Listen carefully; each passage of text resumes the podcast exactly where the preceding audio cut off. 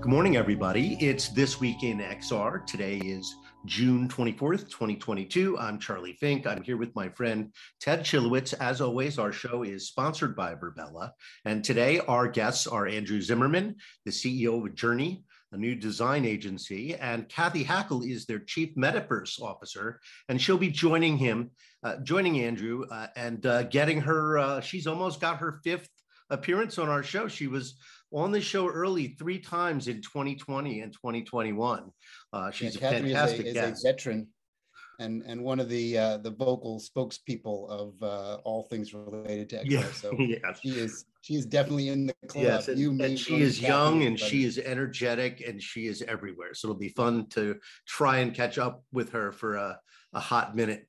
Also, I've gotten a lot of great feedback about our podcast, special podcast last week with Neil Stevenson and Peter Vesnes. That's great. Yeah, it was interesting to talk to them. You know, I have a relationship with Neil, and we've been chatting about lots of different things over the years, and it was nice to kind of kick it around with them in such an open fashion. I think we're probably one of the few that really got that kind of access to this sort of stuff, right? So that was good. Yeah, I feel lucky. So a lot of interesting news this week. Yeah, it's been a big, busy week, right? Sometimes it's quiet, sometimes it's busy, and sometimes it's kind of overwhelming with the amount of announcements and things that are bubbling up. You know, I'm thinking of renaming the column This Week with Meta, because they're certainly deploying and delivering on a lot of things, almost in some ways. Although it's hard to say this, maybe too much too fast. Like people can't even keep up with it, right? I mean, it really is like the days of the dot-com boom when you had AOL and Microsoft just putting out press release upon press release. We're starting this new channel. We've hired this person. We're getting distribution from this company. And it's you know, that's, although the things for Meta, it's interesting. They do sort of big things and little things.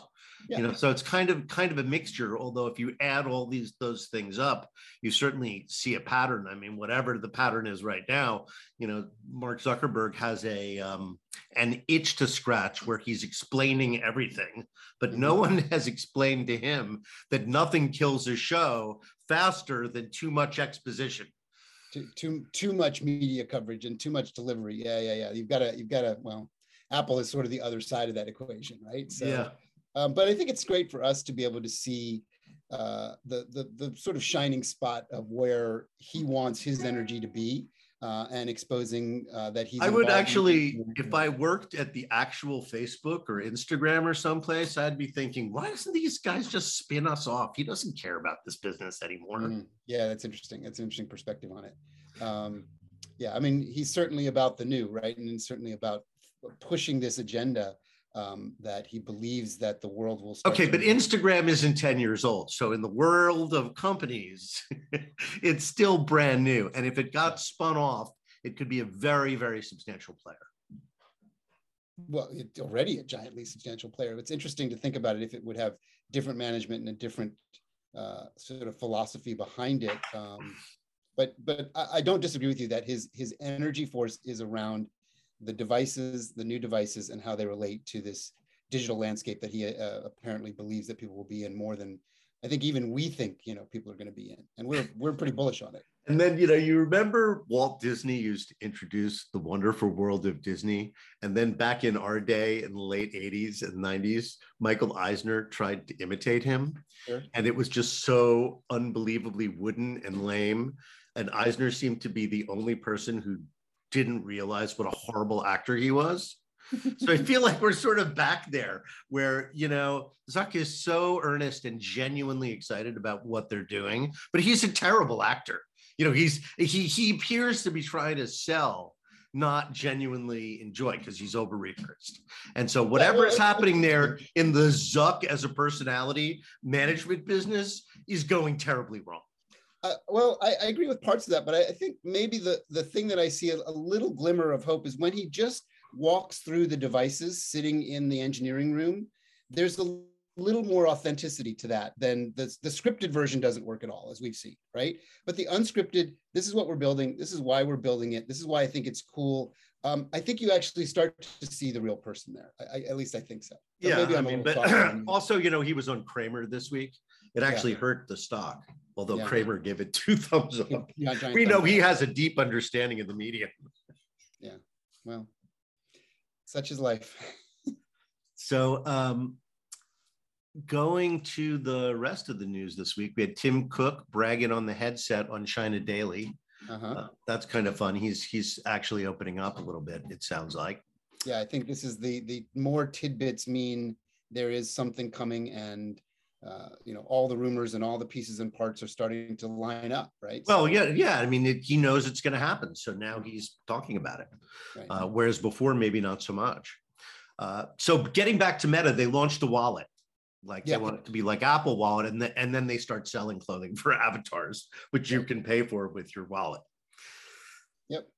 So that's that sort of went together, and you know, goes with the whole idea of trying to create some kind of creator economy, so people who are building in Horizons can get paid for their work and transferred. I think Rec Room just announced today that their creators had cashed out $1 million already. Mm-hmm. So I think that bodes well for Meta creators on the Horizon platform.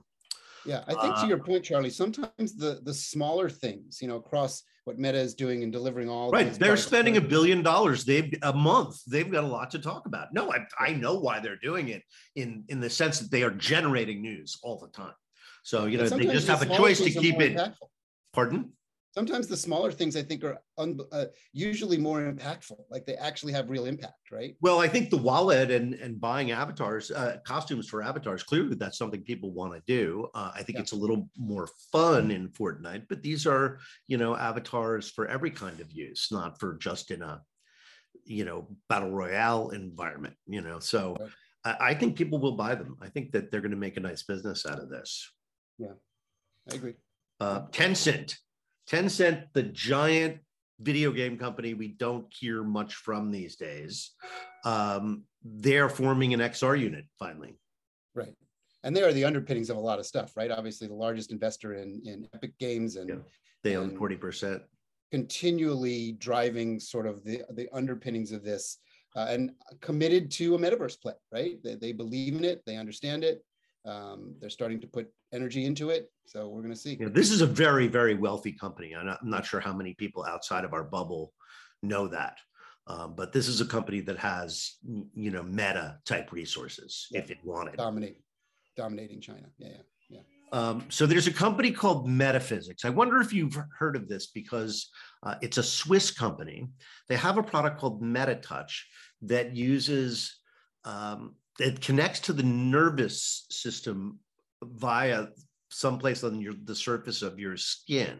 Right. And then it uses, it stimulates your nerves. So, it kind of gives you a physical sensation that can be synced with a digital environment. Yeah, this was a new one on me. This was something that I hadn't heard of before, It's a very science fiction-y idea, right? That you're not going to wear a haptic vest. You're actually going to feel it in another way by stimulating your nerves. Yeah, this one seems like something a little bit out of a dystopian novel, but it works. I guess it'll be something we'll get to try at some point, right? Okay, just a couple stories left, and then we're going to bring in Kathy. Let's start with the Metaverse Standards Forum. Yeah, so that's, I think, a big deal, right? I look at the array of companies that are joining it. It's interesting. Do we know who started it? Who's behind it? Like initially, because there's a lot of companies that have agreed to be a part of this thing. Some big ones and a bunch of small ones. Yeah, there were a few absences, but it really was everybody. It doesn't say in the story, that's by the way a Amanda Siberling story from TechCrunch. Thank you, Amanda, for providing this content.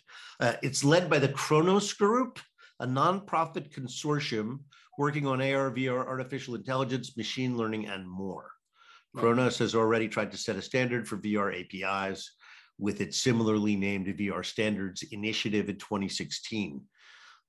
which included Google, NVIDIA, Epic Games, and Oculus. Mm-hmm. So they've got some experience at it, and a lot of people kicked in and said, yeah, we think this is an important step to sort of define at least some degree of open standards and use cases, because this is what we talk about all the time is, you know, the utopian idea of the metaverse versus the actual commercial deliverables of companies that need to make a profit and need to find a business in the metaverse, and how do they work both sides of the equation, right? So it's pretty interesting. It's interesting to see how that plays out. One last thing, KPMG launches a metaverse based on Web3 in the Engage Link collaboration hub. You remember last week we were talking about how they're preparing to launch this, and they have some pretty major clients. So of course there's KPMG, which would count as that. Right, and that brings a lot of the sort of mainstream business understanding, and their clients are not typically, you know, the most kind of forward-thinking tech companies. They're big enterprise groups that need this kind of tech consulting and digital help consulting. So I think that's a good step. So they said that the platform, which they are calling the Metaverse Collaboration Hub, will be the center of their Web3 strategy. So I had to ask them, what is there about Engage that you think makes it the center of a Web3 strategy? Because Engage is, you know, a closed system run by one company. Right. And this is the point, right? Did they have an so, and then they wrote back and said, oh, well, okay. I mean, we're going to be working on Web3 from there. Right. So. Yeah, like I said, this is a tough one for companies to grapple with. All right. But right? You know who might know about this? I'm thinking that Andrew Zimmerman and Kathy Hackl will have a lot to say about it. Certainly have some insights on this stuff. Yeah, right? So let's bring them in. And here they are. Kathy Hackl, Andy Zimmerman, thank you so much for coming on our podcast this morning. And Kathy, great to see you. I can't pin you down. You are everywhere, including ringing the bell at the NASDAQ. So how did you guys figure that one out at NFT Week of all places? Yeah, I mean, so happy to be here, Charlie. Yeah, it's been quite a crazy couple of years, I think, right? Yeah, I think the last time we had you on the show was like the early spring of 2021. It's a year and a half ago. Yeah, and I've done the show, I think, how many times? This is the fourth time. You and Roni Abovitz, we got to get you guys like smoking jackets. Yeah. I know, right? The club, the fourth sweatshirts with Five Timers Club on there. Andrew, it's a pleasure to meet you as well. Your reputation precedes you. Congrats on the new company. Sounds like you've pulled together already. You have amazing partners, and sounds like some exciting clients. So I look forward to hearing about those. Yeah, thanks. Well, thanks for having me, Charlie and Ted. Our pleasure. We look forward to discussing Andy and learning. Yeah, so let's just start. Andy, it's a brand new company, so assume we know nothing. Sure. It's new and it isn't, in the sense that we're not a startup. You know, we're actually three companies have come together. And I'll explain the basic thesis of the company. Journey is, well, maybe just mentioning real quickly, I previously was CEO of Frog Design for 7 years, which many people are aware, you know, is one of the largest. Yeah, legendary company. Yeah.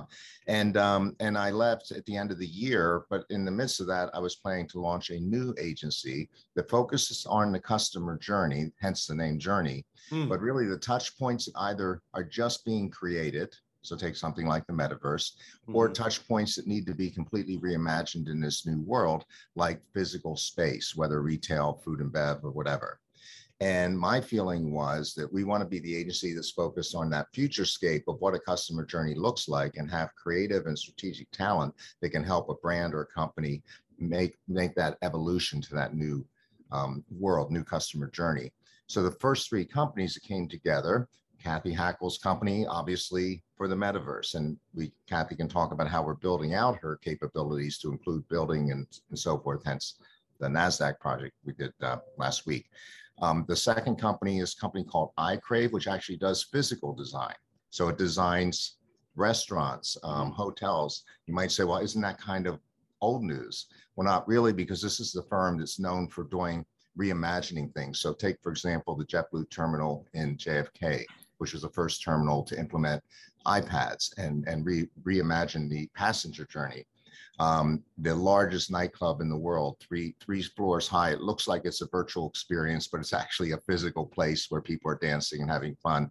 And there's some things that were mentioned recently, a Web 3.0 building in Times Square, which is being developed, which will be a place for both live shows and immersive experiences and a metaverse equivalent. So that's sort of the physical. And then the final one is a voice agency, because we think voice is core to these sort of going through these various experiences.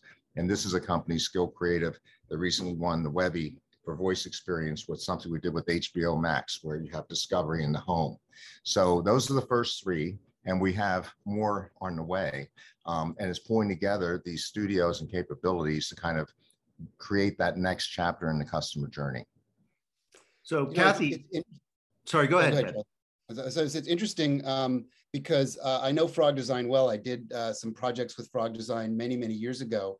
And I was thinking as you were talking about the fact that Frog Design really had its moment in designing physical things with a digital use case, right? Obviously, they were involved with Apple in the early days quite a bit. And now it seems like there's a logical transition to kind of flipping that script where the physical is migrating to the fully digital with physical attributes and physical sensibilities. And that's a lot of what the metaverse is. So as you're talking, it kind of makes an interesting sense that your journey moved from the physical, allowing technology to be in people's laps, in people's hands, you know, with various devices and whatnot.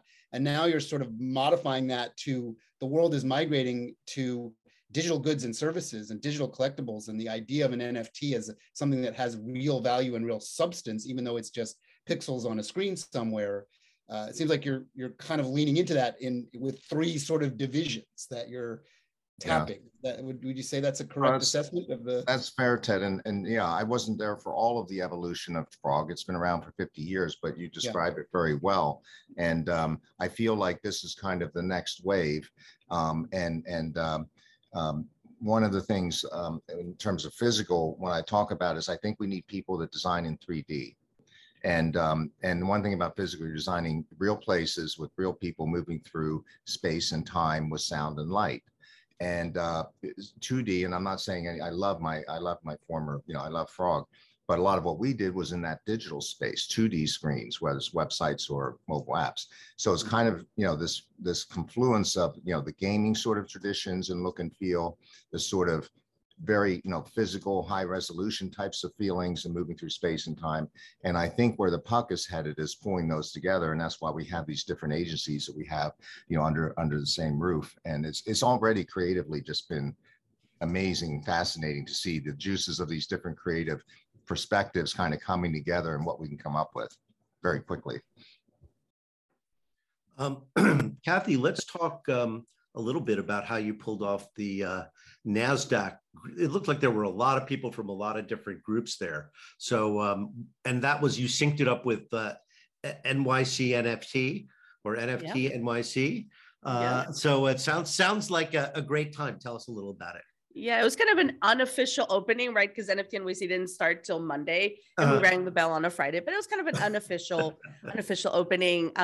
Yeah, I mean, we partnered with NASDAQ and Manticore Games, Core Games specifically, to do the first bell ringing, both in the physical world and in the metaverse. It's a gaming, you know, and a gaming platform, but let's call it the metaverse, right? Okay. But we did it live. I think that's what people don't understand. This is not pre-recorded.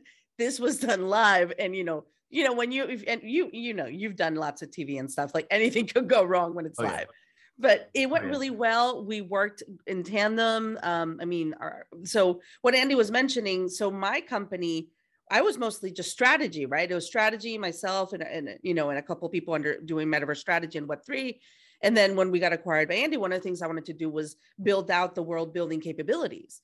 So we, you know, now we have a gaming studio, we have pretty much a world building practice, right? Led by Lee Keebler, who's former Intel, Nike. He's been in the XR space for quite a while, former CTO to will.i.am. So he's leading up our world building. And yeah, it was kind of one of those things that, you know, I don't want to kind of promise this to everyone, but we built it pretty quickly. All right. It was kind of one of those things. We saw an opportunity and we built it quickly and we did it live. And one of the things I did, Charlie, is I invited a lot of amazing partners and women in the space. Yeah. Because I also saw it as a moment that we could highlight, you know, that the future could be different. So it's really exciting. And Andy was there right next to me. And I was just, oh my goodness. It was just exhilarating. And then we were covered by, we were told by NASDAQ that it was one of the longest coverings by CNBC of an opening bell. Normally they show it for 5 seconds and go away. And it was kind of funny because I think Jim Cramer wasn't really paying attention. And then he got kind of intrigued and said, oh, this is pretty cool. And this company Journey, and he says, they're going to the metaverse. So they went public on the NASDAQ today. And no, we didn't go public. It was, virtually you did.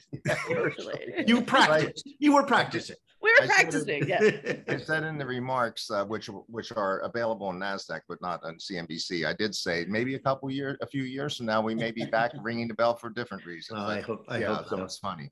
Yeah. So Kathy, the funny part was actually when it went live on CNBC, because they had gotten the information, the three anchors had avatars themselves.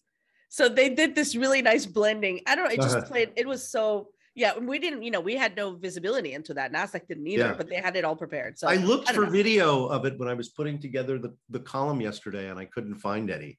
Send me the link and I can still stick it in there. We've been trying to have you on, Kathy, for months because you wrote a book. So let's just hit on the book because this is the pre-Journey, Kathy. Let's just hit on the book for 5 minutes since we didn't get you on the show to talk about it. And I just read Matthew Ball's book. I got advanced copy because they think I'm some kind of a writer or something. And of course I read your book. And as it happens, I'm writing a book also on the metaverse. And there's a tremendous amount of things that are agreed upon. There are a tremendous amount of things that are kind of been determined by self-interest. The metaverse is a made-up word. So, I think trying to be too strict about its meaning is counterproductive. But I thought your book came at it in a really clear-eyed way. So maybe you can tell the listeners a little bit about the book. I know you had some co-conspirators who helped put it together. And make sure we talk about them too. Yeah, definitely. And I do have to give a shout out to you because you really wrote...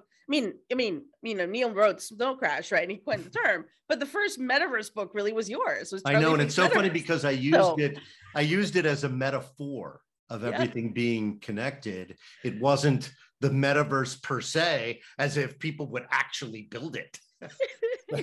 So shout out to you, because I was part of that book, so I remember. It certainly has helped sales a little bit.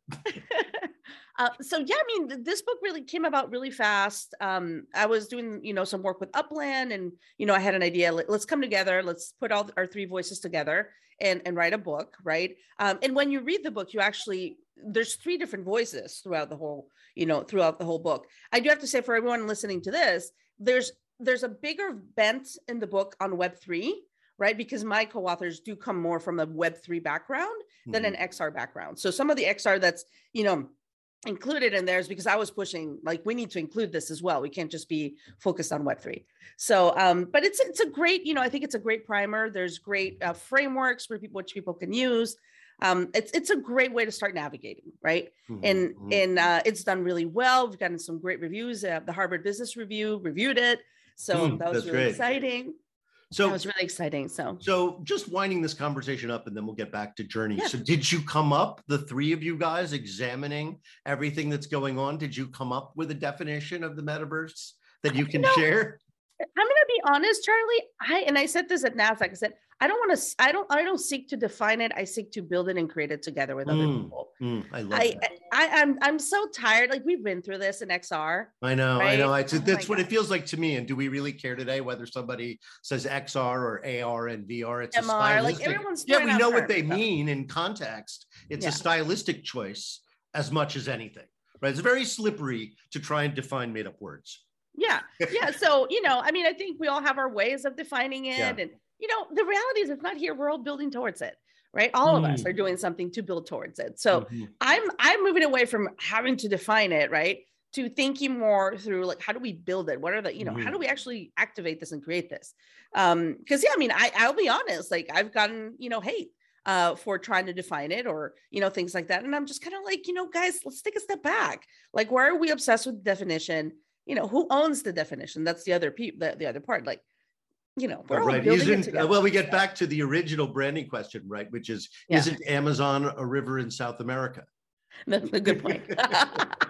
Because the services, and in this case, the places will define the word, not self-interested people in private industry or even pundits.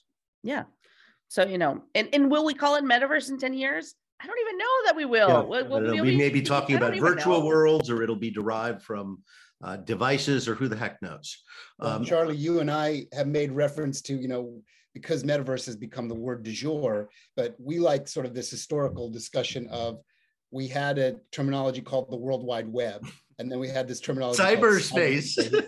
Cyberspace is another one. The electronic superhighway. The information superhighway was another good one. And then that somehow coalesced in this sort of thing called the internet, right? Mm-hmm. Which we use as the blanket term, which has now sort of been usurped in the little XR corner and other parts by this word, the metaverse. But, you know, even when we talked to Neil, like we did last week when we were talking, it's just a terminology that came from a fictional understanding of, you know, the metaphorical idea of things, which is really an important thing to understand. That, and I think, Kathy, you're dead on that. We put a little too much stock in the nomenclature when really what's happening because we don't have that much else right now. Right, which is fine, you know. But the underpinnings of Web3, as we all like to study and look at, as the real sort of big change in what the internet is bound to become as we get better graphics and different devices to access our daily lives, which we're doing now, is something both of you are studying, right? So I have an interesting sort of piece of this controversy that I would love to get your opinion on, because it's and Charlie and I talk about this a lot. So because you are now talking about world building and architecting, and you come from the design world, and you mentioned physical spaces that you're designing in the metaverse, we have a little bit of a challenge of the idea of physically moving around with your mouse or your trackpad or your gaming device to get from point A to point B, which is how this kind of falsehood of an economy of these virtual lands are starting to kind of set themselves up, is, well, you have to be next to these things, and these things are worth more, kind of like physical real estate, when in actuality, we should be able, you know, in the Star Trek lingo, to just transport around to the places we want with a click of a button, right? So you have some opinion on that from an architectural standpoint as you're— Yeah, that's a great metaphor, right? Because your company's called Journey, right? Yeah, so Alan Smithson is building, you know, this giant virtual mall. So, and the assumption of that is that I'm gonna go to a floor in that mall and I'm gonna look at merchandise the way I would browse avatars in VR chat. Right. But wouldn't you just hop to the place you want to look at? That assumes that I'm gonna like go there and stroll around the room. Whereas, you know, today you could, for example, scroll through 3D objects, you know, on your 2D screen. So what's your thinking about how those spaces are gonna look and feel for brands that you're working with? It's one of the most interesting questions of the architecture of a Web3 infrastructure. So I'm curious. Yeah, I'll tell you what I think, and then I'll let Andy kind of answer from his perspective as well. So this is what I think. I think that we think about the internet as a place we go to, right? And I believe that eventually when we do enable that the physical side of the metaverse, it'll just be around us. We don't necessarily go somewhere, right? So I think that that's different. Will I want to go to a virtual mall? Maybe, right? Maybe to buy something, like, I don't know. So yeah, I mean, there's so many underpinnings there, right? On, can virtual land be moved? Should virtual land be here? Should virtual land be there, right? I think that the reality is that what I'm excited about, and what most of the brands that I work with are excited about, is the underlying technology of the fact that they can own the virtual piece of land in a smart contract, right? There's debate as to whether can you really own it or not, right? But I think that they're excited about that, thinking like, what comes after the website? Is it virtual land, right? So I think that there's some questions there around what the brands are perceiving as valuable, right? What has value if they can build on it? So yeah, I mean, it's definitely a very big debate, but for me, it's the idea and the concept of, does it stop being a place we go to, and does it start being a place that's all around us, right? The metaverse, like, is the concept, right? We had Brad Oberweger, who is the acting CEO and executive chairman of Second Life. Yeah. And he's super, super smart guy. And he said, basically, Ted, correct me if I'm not putting this in the right way, but he said what land really represents in Second Life is a space on the server. Yeah. Yeah. That's right. Right. Yeah. So, yeah. So in that sense, for it really to be yours, you have to be able to say, you know what, Sandbox, I'm taking my stuff and going to another server. Yeah, I'm paying for my AWS, like over here. Right. Yeah, mean, I'm buying a piece of the data center. Yeah. So yeah, I mean, the underlying technology, like for an NFT specifically, right? Mm-hmm. I think it's the underlying, you're paying for the underlying computer program and the smart contract, right? That you're paying for, right? But there's still debate as to whether you really own it, because if it's in someone else's server, like whatever, right? So I think that there is a lot of winter has made that quite the question, right? Because oh my goodness, has it ever, blockchain yeah. that doesn't exist anymore. Yeah. So I don't, you know, it's such a good question. It's such a big debate. I don't know, like, you know, is it worth, for me personally, when I'm working with the brands, really what we're doing right now is experimenting. It is doing pilots. It's trying to push the limits of the technology. Right. So is it worth it for me to kind of have this really deep debate? No, because right now what they're doing are pilots. They're trying to figure out, what are they doing? Are they playing in the NFT space? Are they doing something in gaming? Right. So it's all part of a strategy that we've laid out for them. There are questions, right? Should we buy virtual land is one of the biggest questions I get. Mm-hmm. Right. And sometimes for some brands, yes. Sometimes for other brands, it's a no. So I don't know. You know, I do think that, I don't know. It's definitely something, Ted, that I'm going to like probably go to sleep tonight and think a lot really well, deeply on. The fact that you are struggling with it actually yeah. gives me hope, because there are so many people that are sort of postulating that this is how it's going to work. But in actuality, just like we never really kind of knew how the internet was yeah. going to evolve and who was going to sort of win these different sort of gamesmanship of these pieces and parts of it, we're in the next phase of that, right? But I just think, like, and Andy, this is maybe something where your brain and your experience, you know, when we know we have to move our physical bodies, we have to move to places, right? We have to get in a car, we have to get in an airplane, we have to walk to a place, so we pass by things. But in cyberspace or the metaverse, whatever we want to call it, we don't physically have to do that anymore. So why are we holding to an old construct of the idea of moving our physicality when we don't move our physicality? Like, we didn't all have to join to be on this video chat together and walk to a certain place or get in a car to do it. We just had to have the right technology at the right spot, which means an internet connection and a device, right? So there's got to be some thesis around this that you're talking to your clients about. So I kind of come at it, although I'm a business person, you know, come at it from a creative point of view. I'm a storyteller, I'm an author or a novelist, and running Frog. And if you think about it as creating experiences, I mean, there's all the technology and haptic comes in, and every layer of technology is evolving, kind of co-evolving. But if you think about it in terms of experiences, I'll give you an example. A partner of ours called Stewfish does rock concerts, okay? They do Elton John, Rolling Stones, Madonna, Beyonce. They're like the top firm in the space, and they work with us, particularly our physical studio. Well, they did a rock concert for Pentakill, you know, which is a virtual band in Fortnite, okay, and they built the staging, they built the lighting, they just, you know, just like they do for Madonna or U2, mm-hmm. and then they built the stadium, okay, and it won the Webby Award, right, for the best virtual concert of the year. Now, that might have been live, and there were other people involved, but they did the core entertainment architecture, they call it. Now, it might have been luck or something, but that's sort of the thesis, is it's creative talent. Some will be able to evolve into these new spaces. Some won't. I mean, you know, that's just, and that's not unusual. That's the way it's been. Industrial designers don't evolve it to digital and so forth and so on, as Ted, you were, you know, bringing up before. But I wouldn't underestimate the creative element of this, because at the end of the day, what gets the juices flowing and the emotional attachment, the founder of Frog, you know, form follows emotion. It's the emotion, connecting with consumers, with people at an emotional level, creating those experiences. And I don't think we want to lose sight of that, because the technology is so confusing right now with the competing platforms and just, you know, waves of innovation and haptics and the headsets and all that sort of stuff, that you can really, you know, you get overwhelmed, but I think if it's focusing on that customer experience, that customer journey, if you will, that's the constant.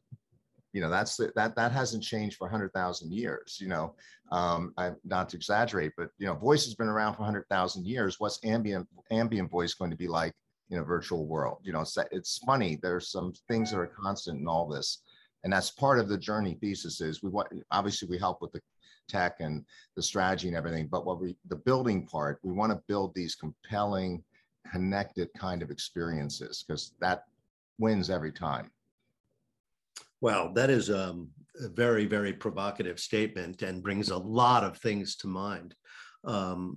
Certainly, I think that, you know, spatial sound, the potential of spatial sound is something that people have talked about a lot. There have been products like the Bose headset that wanted to create spatial sound, and ultimately, although the Bose frames are still around, they abandoned this whole idea of spatial sound. But are you saying that that's going to come back in that form, or are you talking about inside of VR? Or I just want to dig into that a little bit, just because I think it has so much depth and potential. That's that. Now you're probing into what I don't know about, which is I'm an inch deep in technology. Okay. But the way I would think about it is fascinating. I was with a friend the other day, very large consulting firm, using Oculus for conferencing, for having meetings, and what they found most interesting about the experience, you know, versus say Zoom or Teams, was not the visual, it was the sound.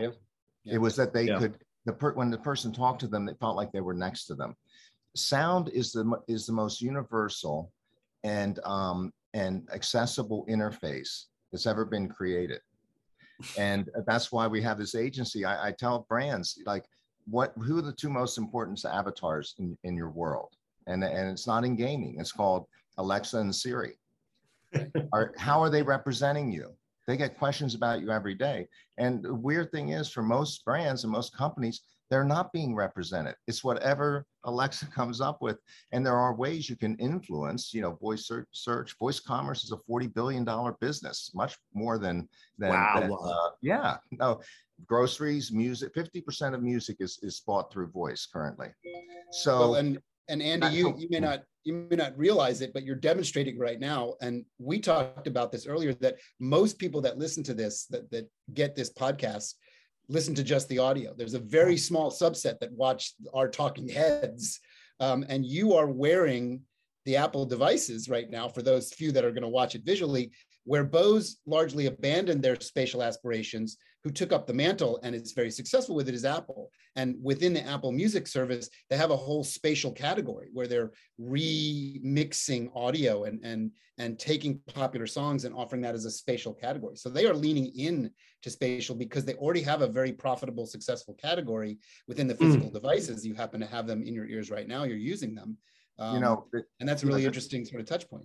And some of these examples will really throw you. So for example, and we can't name the company, but for one of the largest, most prestigious cancer care organizations in the world, we are building out a outpatient voice experience in the home. Oh. Okay, and then they get in the car and they have a voice experience. And then they go into, for their outpatient, you know, typically chemo treatments and so on.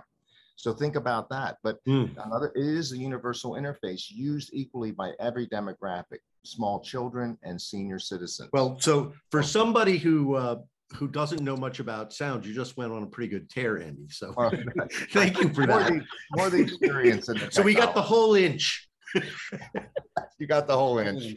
So this is all the time we have for our interview. This has been a lot of fun. I think we just sort of scratched the surface. There's so much more I want to ask you about your clients and the way they see the world, right? Because all of a sudden everybody is talking about metaverse.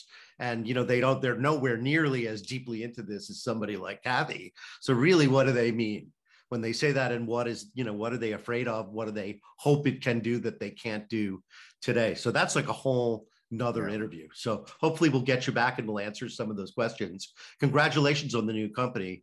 Just knowing who's involved, I'm sure you guys will be super successful. So, Ted and I will enjoy watching your progress. Absolutely. Thank you very much. That's our show. We know you'll be back. So, have a great weekend, everybody. You too. Thank you. Bye. Bye.